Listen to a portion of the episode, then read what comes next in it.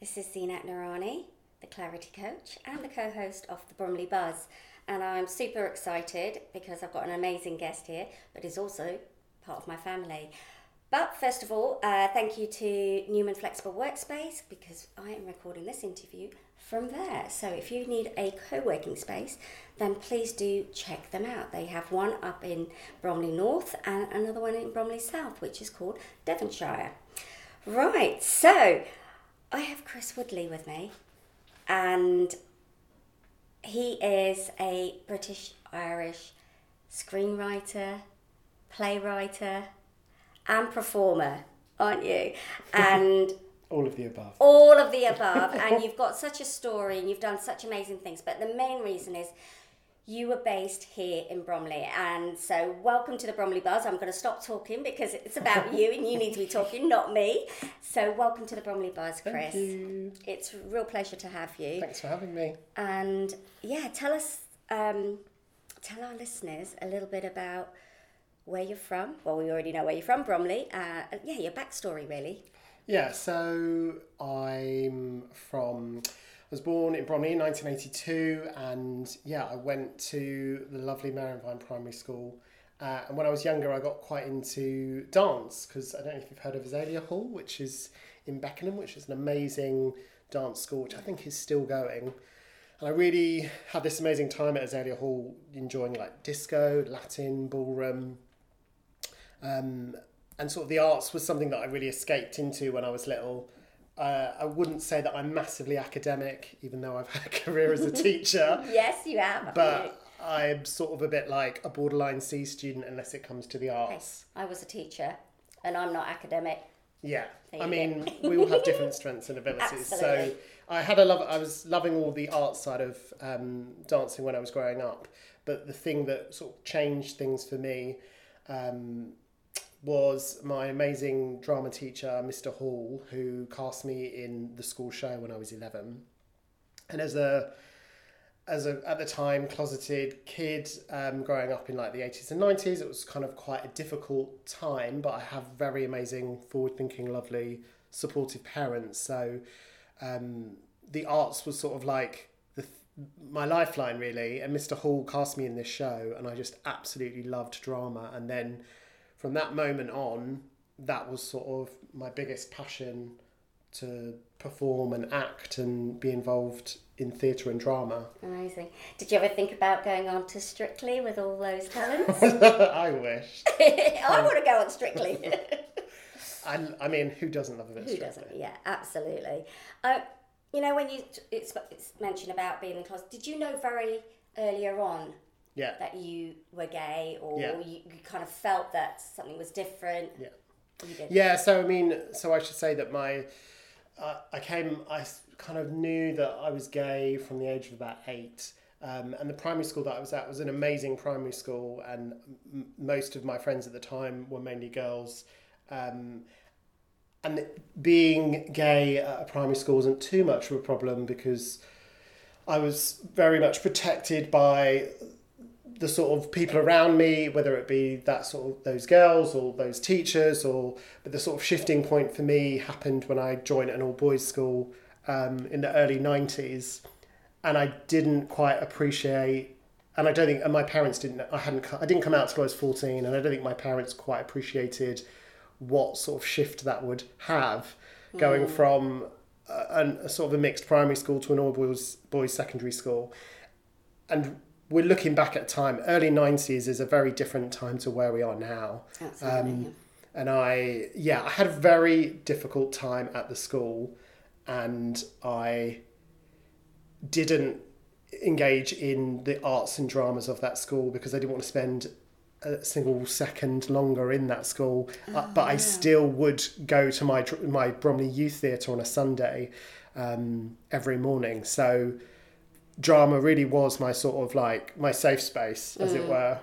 Um, but I I came out to my mum when I was thirteen, which for some must feel incredibly young, but I was very certain in my mind of who I was and what I was about, and so I came out to my mum when I was thirteen, and she was fantastic about it, and she's quite like she's incredibly well read and more into literature and academia. And I remember she was so she went to the she went to Waterstones on in Bromley and like said to this guy, "Oh, my son's just come out. He's 14." Um, and I think the guy that she spoke to was a gay guy, and he was like, "Here's a load of literature that he gave her for free Oh my god. to for me to read, for her to read, and sort of because you know didn't have the internet back in those days. Yeah, what no, there weren't resources. Yeah, there was it not was- Google. No, there was no Google then. There was no YouTube link to explain all this. yeah, But- you either had to find a community or people or books. That was kind of the way to do it. It, it really was. So like the book that I loved reading was called One in Ten, which was like the idea that one in ten people identify as queer was what we would say now, mm-hmm. and and so I I had I read those books that literature and felt much more at ease. But I was still at this secondary school, and then a year later I came out to my dad and. To give you a very broad brushstroke, like my dad is kind of a cross between Del Boy and Alan Sugar, and he's very like huge Crystal I've Palace. met him, so Yeah, at your wedding. So he's like his, I love him. He's great. But he's very no nonsense, very kind of alpha male with a heart. And so it came out to him when I was 14 and it was a, actually a very positive reaction from him. And yeah, I was the guy that said to my mum, here's a load of literature. They run a group in Bromley called SNAP, which stands for, which stood for Sexuality Not a Problem. And it was on, oh God, is it Elmerson Road? The one next to Boots, what's it called? Um, it's just outside the Glades, that road between the Glades and Boots. Anyway, Oh yes, I know which one you're talking about. Yeah, I can't. so it's just at the bottom of that road. And he said they run a group and it's called Snap and they, it goes every Thursday. And so my mum drove me into this youth group and it was a safe space for kind of 14 to 21 year olds to to sort of meet other people of their age who were going through a similar experience and a similar thing. Um, and it, it was like it was a massive lifeline to me while I was spending all of that time having to go into school the next day from Monday to Friday and deal with essentially what was quite a lot of abuse. Um, and I should say that the school has changed an awful lot since then. And I've been back to the school, and I had some. I had a couple of amazing teachers there, um, but I really did not have a great time when I was at secondary school. There was a lot of abuse. It was on a daily basis, and I think what people forget is if you, Chris Woodley, turn up at school and on your walk to school you have two pieces of abuse from one person each, mm. and then you arrive outside your form room and then you have some abuse, and that's from a different person, and then you come inside and you get some abuse.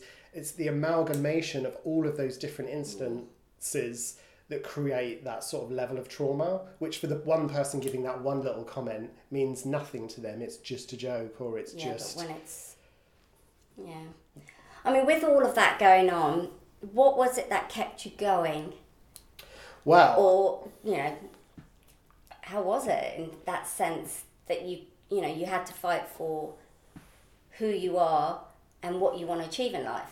Yeah. I mean, there was some. I had a I had an amazing art teacher, an amazing media teacher, an amazing drama teacher who I think could all clearly understand that I was gay and I was, you know, I was out to myself, and lots of people, um, yeah, sort of outside of that classroom experience when you're meant to be safe, knew they kind of understood that I was probably dealing with those things, but.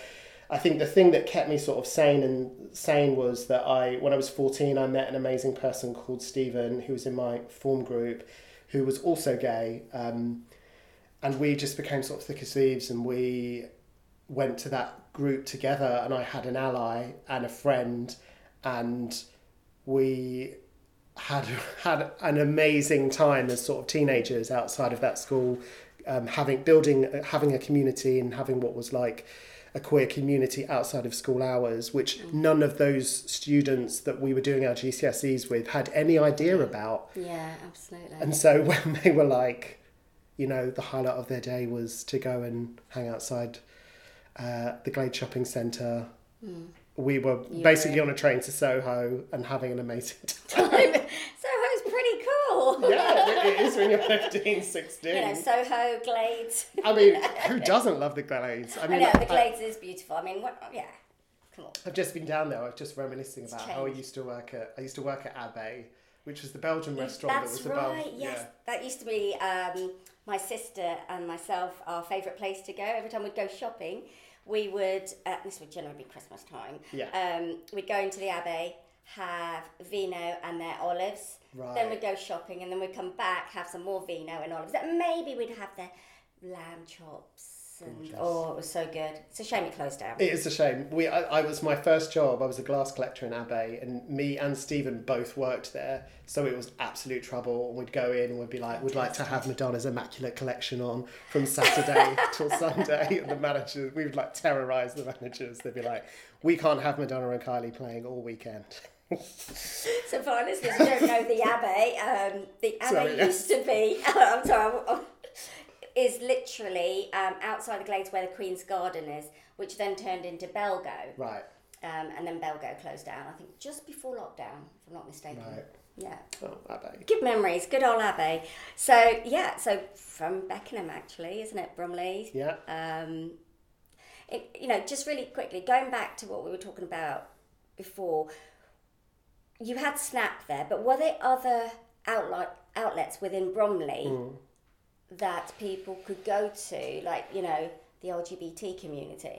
No, I mean, so the thing, different people will sort of, you might not necessarily understand what it was like at the time, but if you're, you know, and I was very young, like to come out at 14. Yeah, so where does a 14 year old go in 1998 or 1996 rather and figure out who they are? Um, uh, in Bromley, there was just Snap, but the you know, and the queer community back in those days was like an in-person community. There wasn't Twitter, Instagram. Yeah. That's not where you made your community. You made your community in the pubs. So you'd go to, um, you'd make your, you'd go to Greenwich, the Gloucester. You'd go to, you know, the Roebuck in Lewisham. You'd go to.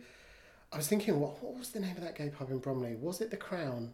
Oh, anyway, Yes, the, uh, no, Tiger's Head, I think it's up towards Bromley South it's kind of very much on its Ontron. own, yeah, Yes, yeah. down the road, yeah. So or, or there. Apparently they do great Indian food there, Oh right, so I've heard.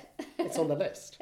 We uh, yeah, so you'd have a much more like physical, in-person community than you would an online community. But Snap was the place, um, and and also outside of Snap, your sort of my other safe space was places like the Bromley Youth Theatre, where I did a lot of shows, and Bromley Little Theatre.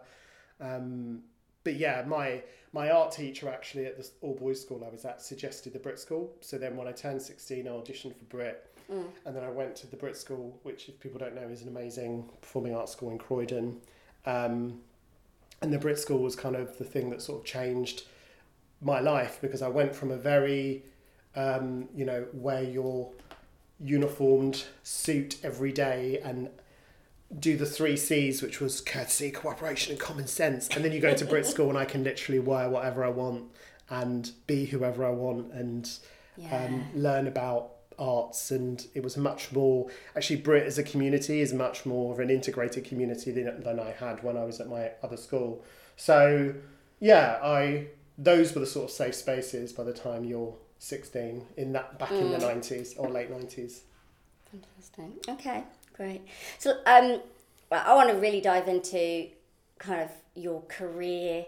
You know, this what you've done, the successful highlights of it, um, because you know it's absolutely amazing to have somebody who's from here. You know, and this is what the Bromley Buzz is all about. It's about highlighting the amazing people like yourself that have come out of here, gone on to do things, and inspire other people as well. And let our Bromley community know there's so much here uh, for others to to do and places to go. Yeah, I think that just on that point about Snap, I think they have. Cha- I think that community still exists, but it's called something else. It's called like Metro or Retro something Okay. group.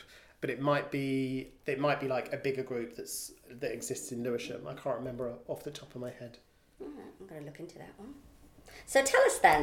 Um, yeah, I, I, I don't know where to begin actually. where, where would you like to begin? So yeah, after Brit, I went and did three years at Middlesex Uni, uh, and then after that, I went and worked um, for a theatre and education company for a few years. And by the time I sort of got to my mid twenties, I decided that I wanted to train to be a teacher.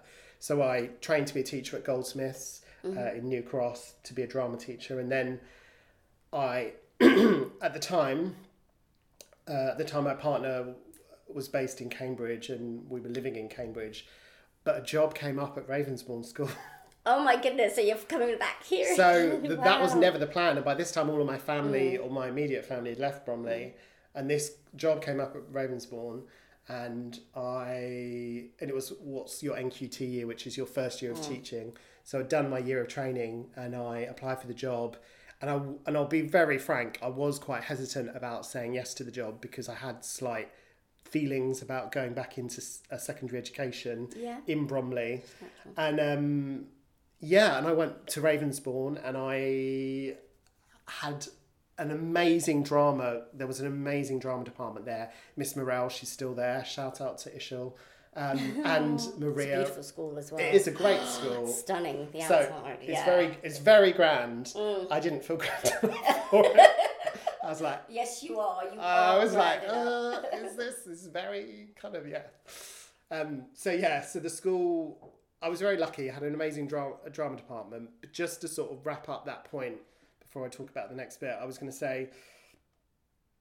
Even in 2006, post Section 28, which if people don't know was a policy that said you couldn't promote homosexuality to something as to something uh, to an equal heterosexual relationship, after section 28 there was still this very much kind of vague whether or not you could talk about sexualities in school so going back to bromley i very early on said to my line manager if i'm going to work here i'm going to need your backing when i experience abuse. And i mm. and i did experience an awful lot of abuse a lot of the time. But the positive don't worry there's Yeah, always good there's always, there's a, always a pos- there's a great positive. positive two sides to no a the, coin. the positive was was that my that my boss was like you're going to report every single incident we're going to have accountability for every single incident and there was there was loads. In the first 3 months I was like spending more of my time to be like I walked across the playground. Someone screamed and shouted this at me. Someone said this to my face. Someone you know it goes on and on and on. Mm. But within about kind of 3 to 6 months it very much calmed down. And then after that time the kind of culture of the school started to change. Uh, I was directing schools about, I was directing plays about sexuality. Amazing. Um, there were no, how shall I phrase this? there were no openly members of, there were no openly gay members of staff at that school. How I was the only openly gay member of staff. Um, and within about nine months, a handful of the students then came out, having gone into that school and someone else sort of make a safe Yeah. space and say, it's okay to be gay. I'm someone that's very proud of who I am. I'm proud of being from Bromley. And that made a real shift and a change in the culture of the school. So, You've made a huge impact there. well, I find, you know, going to Ravensbourne wasn't, you know, wasn't my first rodeo. I did it on my teacher training. You go to every school and you mm. have this like two to three periods where you have to like set out your stall and say, I'm not going to take any BS nonsense from anyone. I will. There will be accountability, and then you find that the kind of culture slightly shifts a bit, and people calm down, and then you find that you manage to like create a safe space for other people to, to feel who feel comfortable enough to be who they are. And I've seen that in the five schools that I've worked in after Amazing. after that school. But um, yeah, so after Ravensbourne, I then carried on teaching, and when I was thirty, I trained. Uh, I went back to drama school and trained to be an actor at the age of thirty, and I found out I was dyslexic and decided to write the final showcase scene at drama school that me and my best mate were in. And I anonymously put it forward to the director, and it got selected to be performed, which was a huge confidence boost for That's amazing. I saw that on your website and then on the site of the, the agency that you're on as well. Yeah, so it was it got so it was performed at the Criterion, and then I, um, me and my mate, we created a hyphen theatre company, and I ended up writing a play, an autobiographical play about a boy that comes out in a secondary school and then comes back uh, to that Bromley secondary school and works as a teacher. And the play is called Next Lesson. It's about Section Twenty Eight, and so that I wrote that play. Um, the first thing I ever wrote and then it had a sold out night at the Pleasance, and we were invited back. We then had a sold out week at the Pleasance, Yeah. and then that's the play that kind of changed the course of history for me because it went to be workshopped in New York off Broadway, then went and had a life in Australia, back in London. Mm. And it's funny when those sorts of things that were your like what's the word? Those ch- those those things that were challenges in your life that you managed to channel into something creative and positive become the game changers for you. Yeah.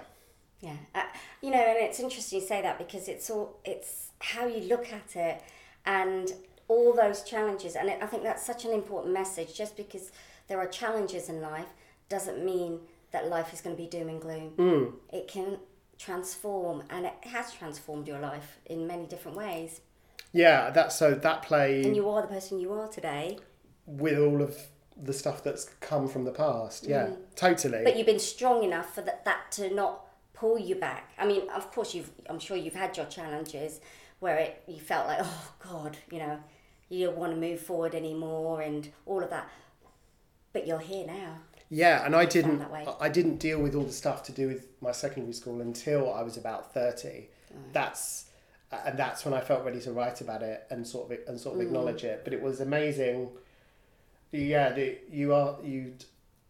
You're talking about highlights just before we had this chat, and I was thinking about what was the one of the biggest highlights for me, and that was in 2016, um, two years after Next Lesson was on in London, it got it had a workshop um, in America, and it was the strangest feeling coming out of a subway stop in Times Square, walking four blocks, arriving at this space, and then sitting down with a cast of actors, and then talk them being characters in Bromley talking about the Burger King opposite Churchill Theatre and like I was and that just like blew my mind when people are talking about Yeah. the culture of Of Bromley, Bromley, yeah. and culture of Beckenham.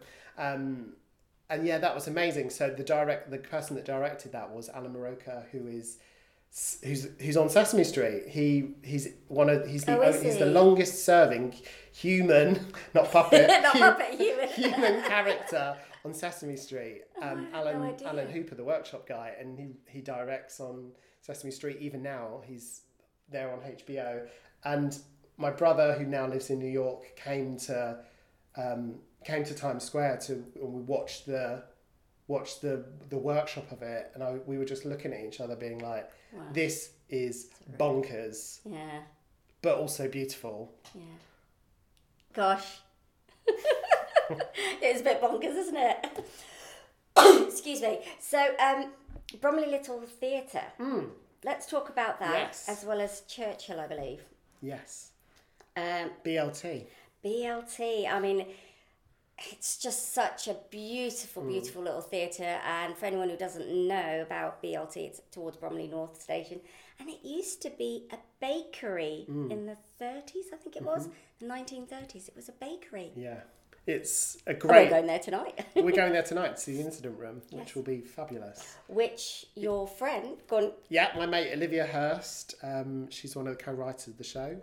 Um, and she only got married last weekend, and I was there. And I said, "Babes, I'm off to see your play at my little Bromley Little Theatre, which I used to be at." So it's a shame she can't come down. She can't, I know. She's I know. in- she's She in Yorkshire. Yeah. she's on honeymoon. Actually. Honeymoon, actually, yes. Honeymoon. Um, yeah, yes, BLT. talk about it, yeah. BLT. So big shout out to BLT. I was at the Bromley Churchill Youth Theatre for a number of years, and when I was there, um, from my memory, a woman called my mum up and said they're doing a new show um, at BLT, and they're looking for a young actor to play the part of the son in a play. And I was like, "Will your will Chris audition for it?" And I was like, "Sure." So they sent the sides and I um, went to uh, I learnt the sides as well as I could, and then this I can't remember the lady's name. I'm going to go and Google it after this. She came and she sat in the dining room. She heard my very best American accent, which is weird because now I've spent a lot of my theatre career performing American characters. Let's hear an American accent. I'm not gonna do- I'm not doing- I'm not oh, do chicken. Maybe you some can't way put me under that pressure. Under pressure. yeah. So I got the lines and then I sat down. No, so I got so I got the lines and I good. sat Yeah. down and I um we call that general American, meaning there's no specific region I've gone with. No, so I sat down and I It's all American. and I did um, I did the scene, and in the end they decided that this, this was their note. Maybe it wasn't. They said, "Oh, we think he's too, he he looks too old for the part now that we've seen him properly in person." So we're going to say no, but he he was he was good. He was great. And then um, a couple of weeks later, I got a call and they said, "Would you audition for um, a show called the Accrington Pals?"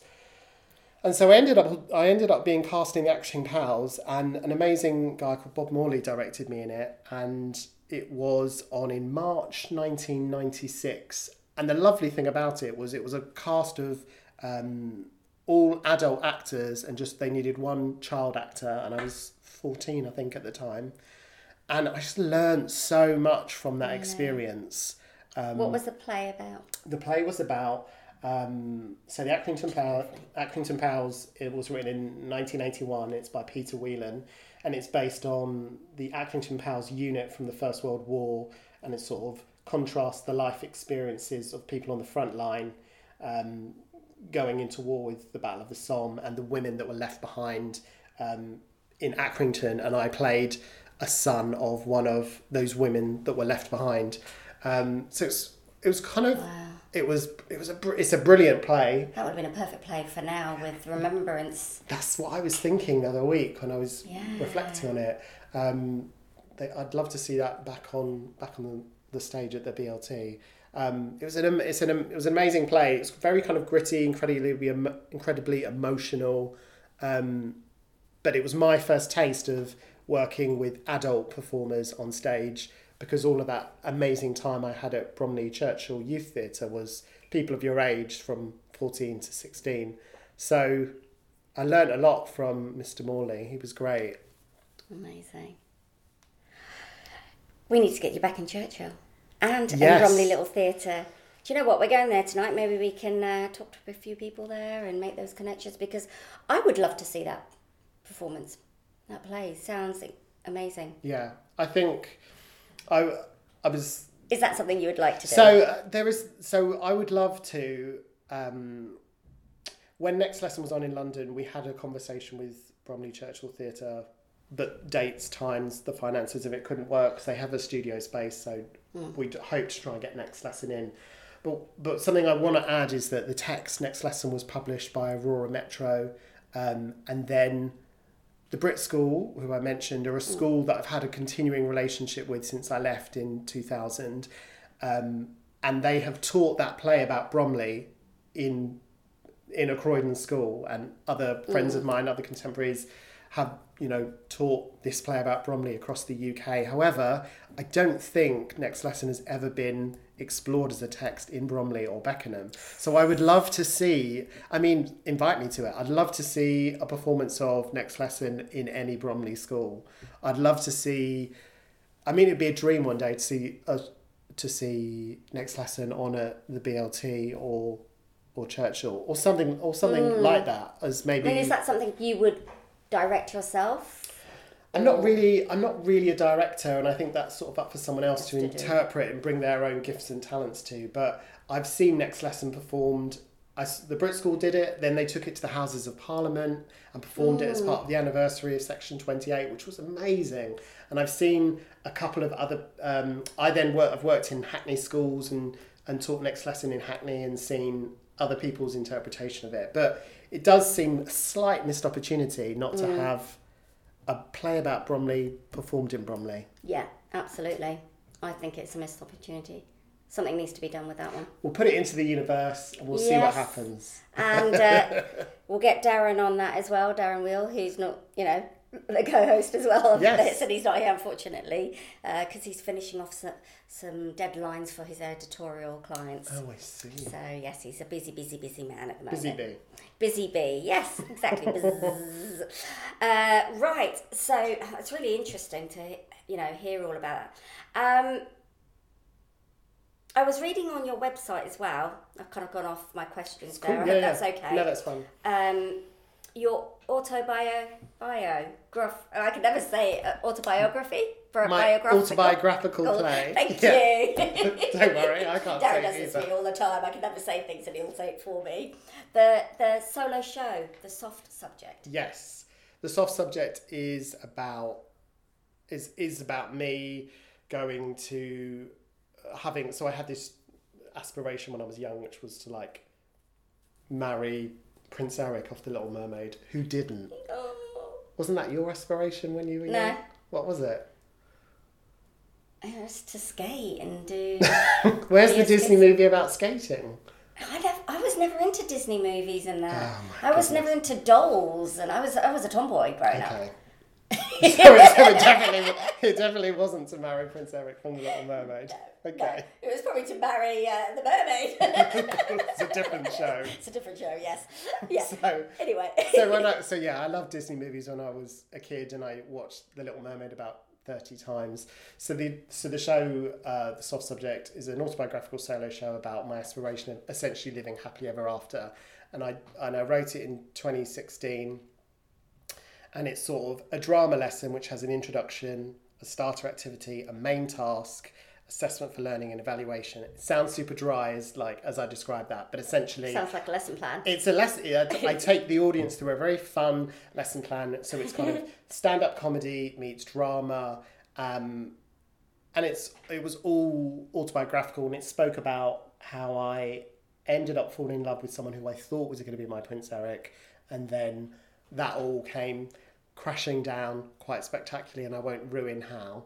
Um, and how my you know, like I said, my very tough talking dad was the, one of the people that was around me and was so up for me having a happily happy ever after with a man and so up for seeing his kids thrive and you know live and live their best lives but when that didn't happen and I didn't sort of get married and have kids and all of that then I yeah I, I didn't deal with that particularly well and it was sort of about it's about men it was about mental health and mm. how I had to sort of recalibrate to being 30 and single and having to sell the house that me and my partner at the time had bought. Mm-hmm. And and one of the bigger themes about that not living happily ever after is like the shame that we feel regardless of who we are like mm. the shame that you feel when a relationship ends. And if it's been a very long-term relationship you've spent time and hours and love with someone else's family. How do you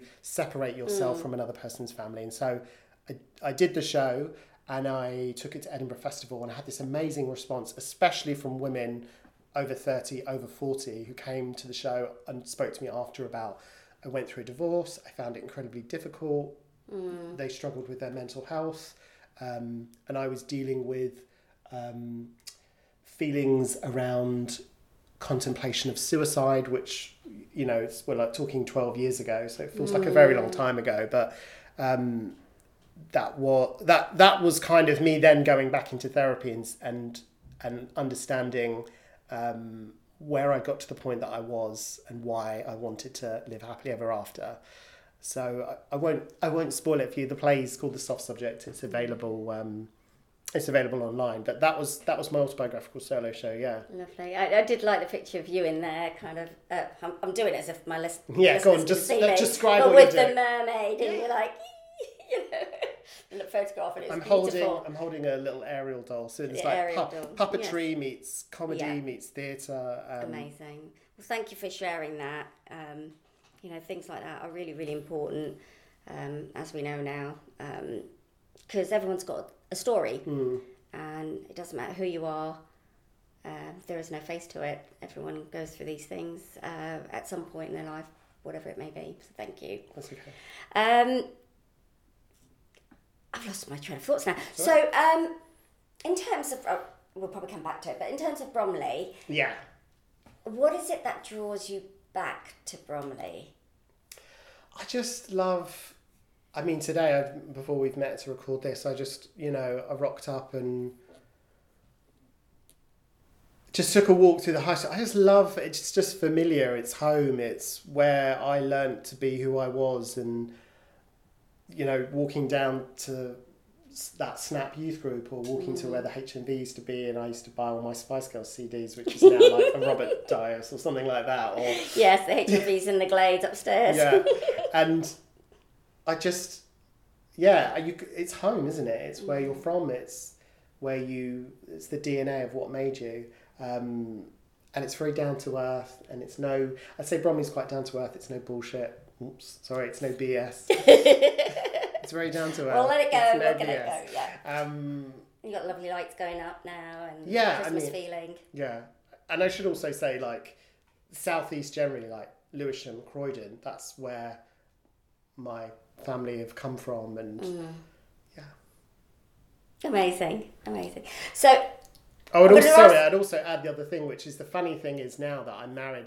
uh, When I got, I've married someone from Croydon, and that you know that yeah, was that is bizarre, isn't it? well, it's a bit weird. Well, it's it's not weird, but it's that thing of like I'm from Bromley. I went off. I lived in Cambridge for a while. Then I came back to London, and then you know London's a big city, but then I fell in love with a man from Croydon, and now we often in. now we're in East Croydon seeing my mother-in-law a lot. You are, yes. And you recently moved to um, Sussex. Yes, I've moved to Sussex. So, yeah, if, um, I can't remember if I mentioned it, but uh, it's my cousin. Yeah. it's my cousin that you're married to. Uh, a very lovely man as well, who's uh, very much a professor.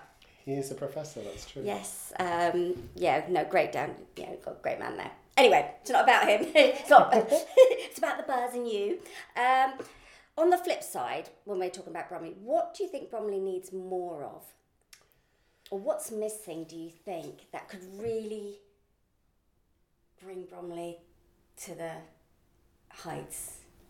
Whether it's the arts or anything like that. I know it's. A, I mean, you've. You know, we can come back to that question. I think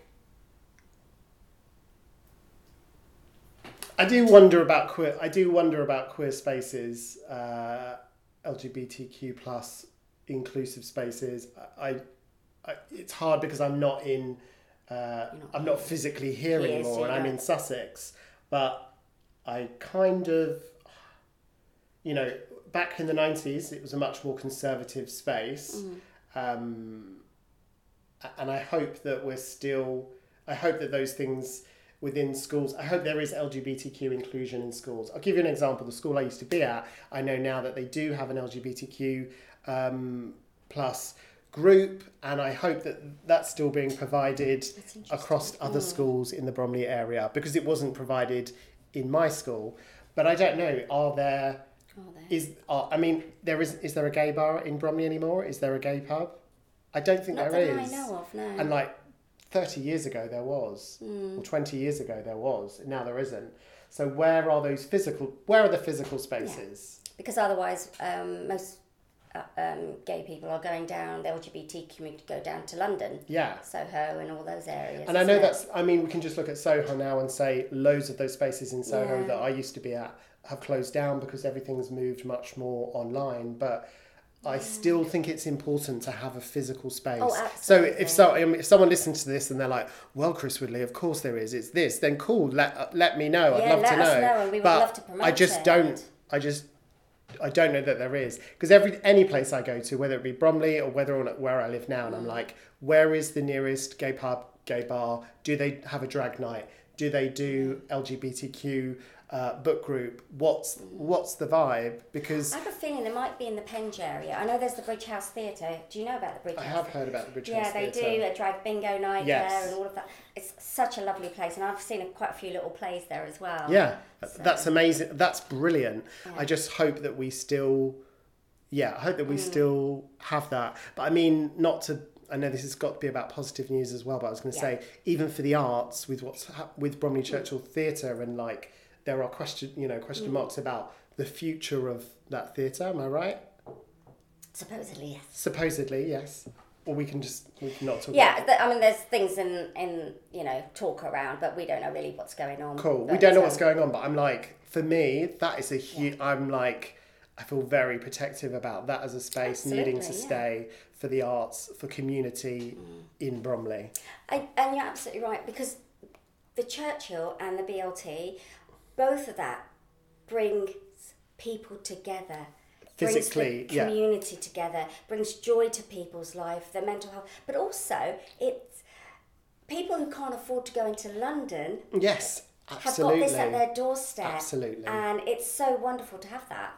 Yeah, you need to. Also, it's like I, I don't We've had want. some great shows there. Uh, not every I I'm 41 and I don't always want to just have to engage with the community online certainly not online all the time I'd rather Meet physically. meet physically and see people face to face and energy. yeah that's it's a different energy it's a different vibe and you find that there's more intersectionality when we're seeing one another face to face it doesn't feel like that when it's online but No. maybe someone will just say well, Maybe there isn't, Bromley. That's an investigation that we need to do a bit more of. So, yes, if Fab. anyone out If it's- there is listening, as Chris said, then do get in touch with either Chris or the Bromley Buzz and let us know because I think it's important news to kind of spread. absolutely Uh, I'm going to ask you one more. Um, one more. I've got loads of questions, but we'll be here till midnight. But you're a member of the BAFTA. I am You are. yes That's amazing. I am, yeah, I'm a member of BAFTA Connect. Um, so, after writing a number of plays in 2020, um, 2021, I started writing for screen and I wrote two rom coms for a US um, production company last year. One's called Just for Showmance, one's called Right Place, Right Time. And they've now been made and been released in a couple of countries. I think the US Canada release date is next year. I also then wrote an episode for Doctors, which is a BBC One continuing drama, and then I made an application to BAFTA last year and been accepted. Uh, so that's super exciting for me because I'm at the early stages of my screenwriting career, having done 10 years of theatre. So, Brilliant. Does that mean red carpet and all of that? does it mean red carpets? Mm, it means more like come to a lovely screening of a new film that's coming up. Or, I mean, so BAFTA Connect is great because it's an opportunity for people who are at the same stage in their career like me, which is I describe it as I'm just out the starting blocks of being a screenwriter. I've done theatre for a decade and now I'm looking to meet other writers, directors, producers that have got their first sort of few credits um, on screen, whether that's film or TV. Um, and BAFTA Connect is basically its own hub of, co- of connecting those people with one another so that they can potentially collaborate. But it's it's been really lovely. Mm, sounds amazing. So, what's your next um, steps for the future? Steps for the Where are you headed? What's in the highlight of the plan? So I'm currently I've written my second episode of Doctors on BBC One, which will be out next year in May, and I'm currently just going back to writing my third rom com, um, which will be which I can't say anything about, but I'm Yeah. excited that we're Yes. back on the third rom com after a writer's strike and an actor's strike in America. Yes, uh, yeah, I heard about that. So this that's great news. Yes. You're back on it. So that's You can't that. say any more about that one. and I've um, just written a brand new spec script, which is a TV series based in Bromley about that youth group I used to go to. So it's Derry Girls meets My Mad Fat Diary with a sort of rainbow rainbow lens. Um, and I'm working on a short film, which we're currently looking for funding for, um, which is called Cloakroom Babes.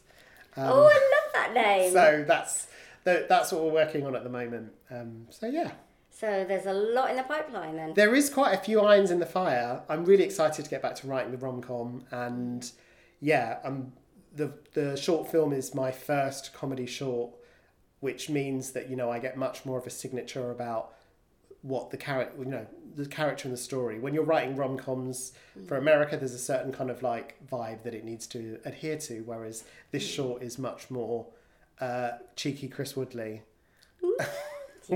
I like the sound of that. I can't wait to uh, see it.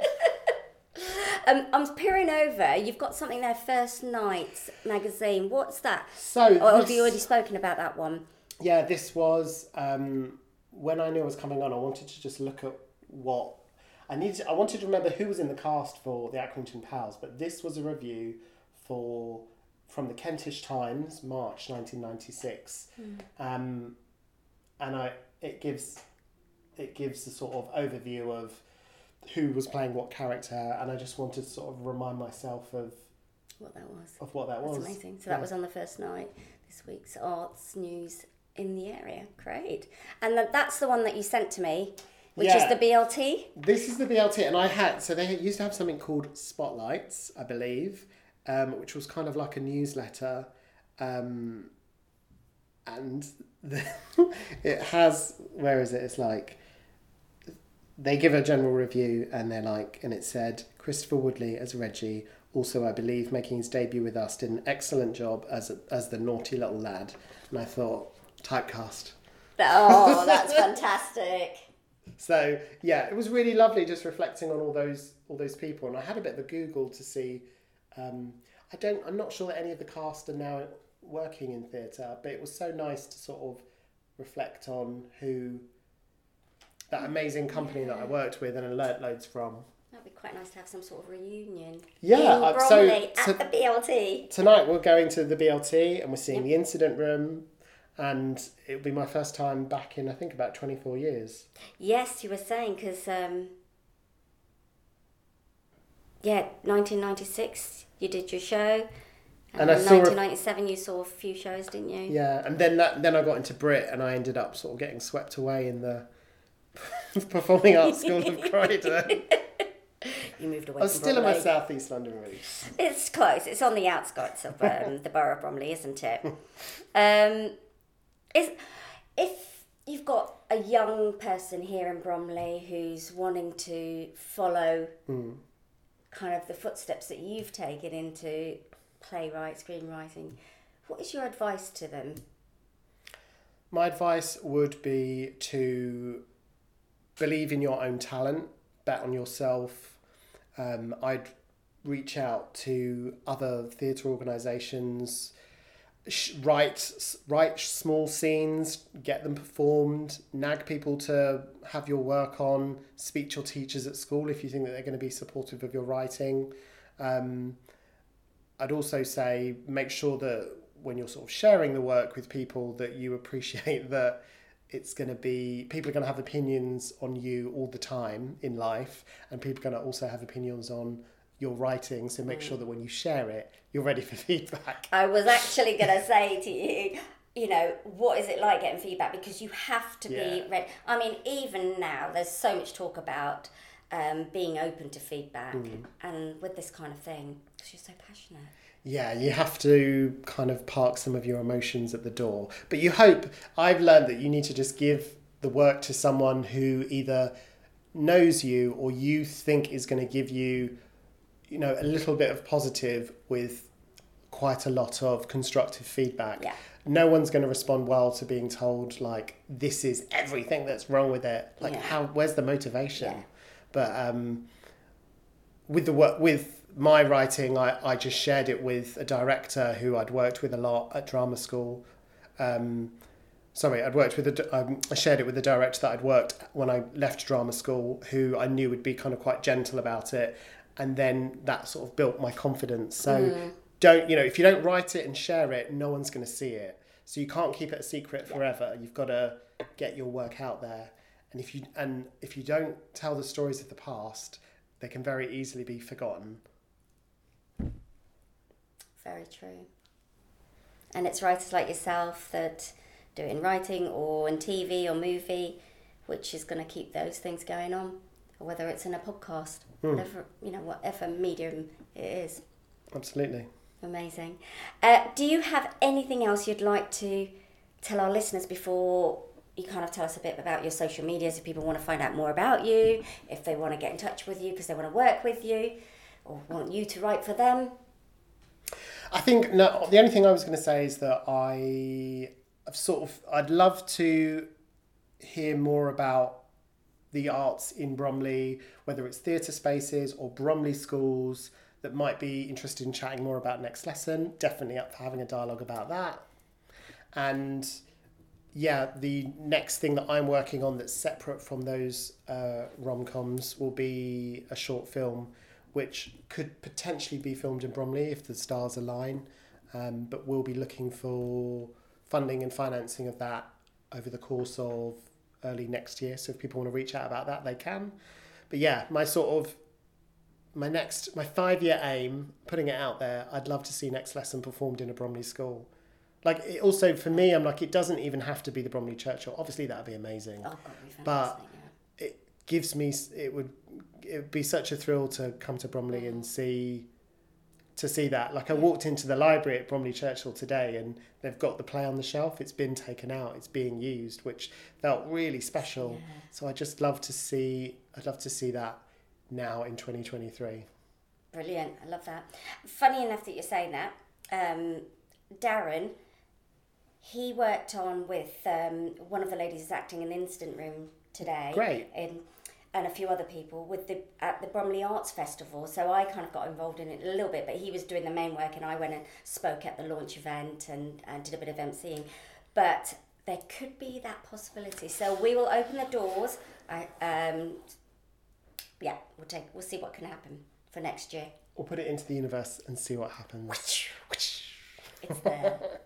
so, social media links. Yes, um, I'm not always on social media. My Instagram is at I'm Chris Woodley, uh, C H R I S W O O D L E Y, uh, and I have a website which is www.chriswoodley.co.uk.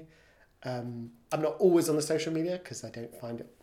Sometimes it's a little bit like Yeah. okay, Yeah. um, but um, yeah, that's where you can find me. And your your profile's on the agency as well. Yeah, the, even the agency as well. Yeah, so you, it's called the agency, by the way. So it's it, Yeah, my the agency for my writing is called the, the agency. Just in case you didn't get that. Fantastic. Do you know what? It has been an absolute, absolute pleasure. And I, I know there's loads more that I, I actually wanted to talk to you about. You know, the partnership with the Royal uh, Lyceum, if I pronounce that right, that you wrote a short film for, Ophelia, and um, the culture in quarantine. yeah, Oh, Ophelia yeah. Spice. Yeah, It's just like, there's so much. there's lots, but we've got dinner and a show to do tonight. We have, and who knows? But thank you for also thank you for having me on, and I really appreciate it. I listened to the show, and it's really lovely to see a oh, show thank you. promoting Bromley, talking about the community, trying to keep it more or less positive and supportive. But like like we said earlier, we've got to try and have moments where we're physically coming together in spaces to be present with one another and support one another, and sort of that's that's really key to making things happen. It is absolutely, and it, it reduces, which is massive here actually in the London Borough of Bromley, loneliness. So yeah, uh, I'm going to throw a question in here. Just one last thing, if you have, have you got a quote at all that you live by, that you can end this off with, or some inspirational words? I can give you my And then we're gonna cut favourite quote when you're writing when you're writing a scene or a play is that you can't make a diamond without a few cuts. And there we have it. Love it. Thank you very much, Chris Woodley.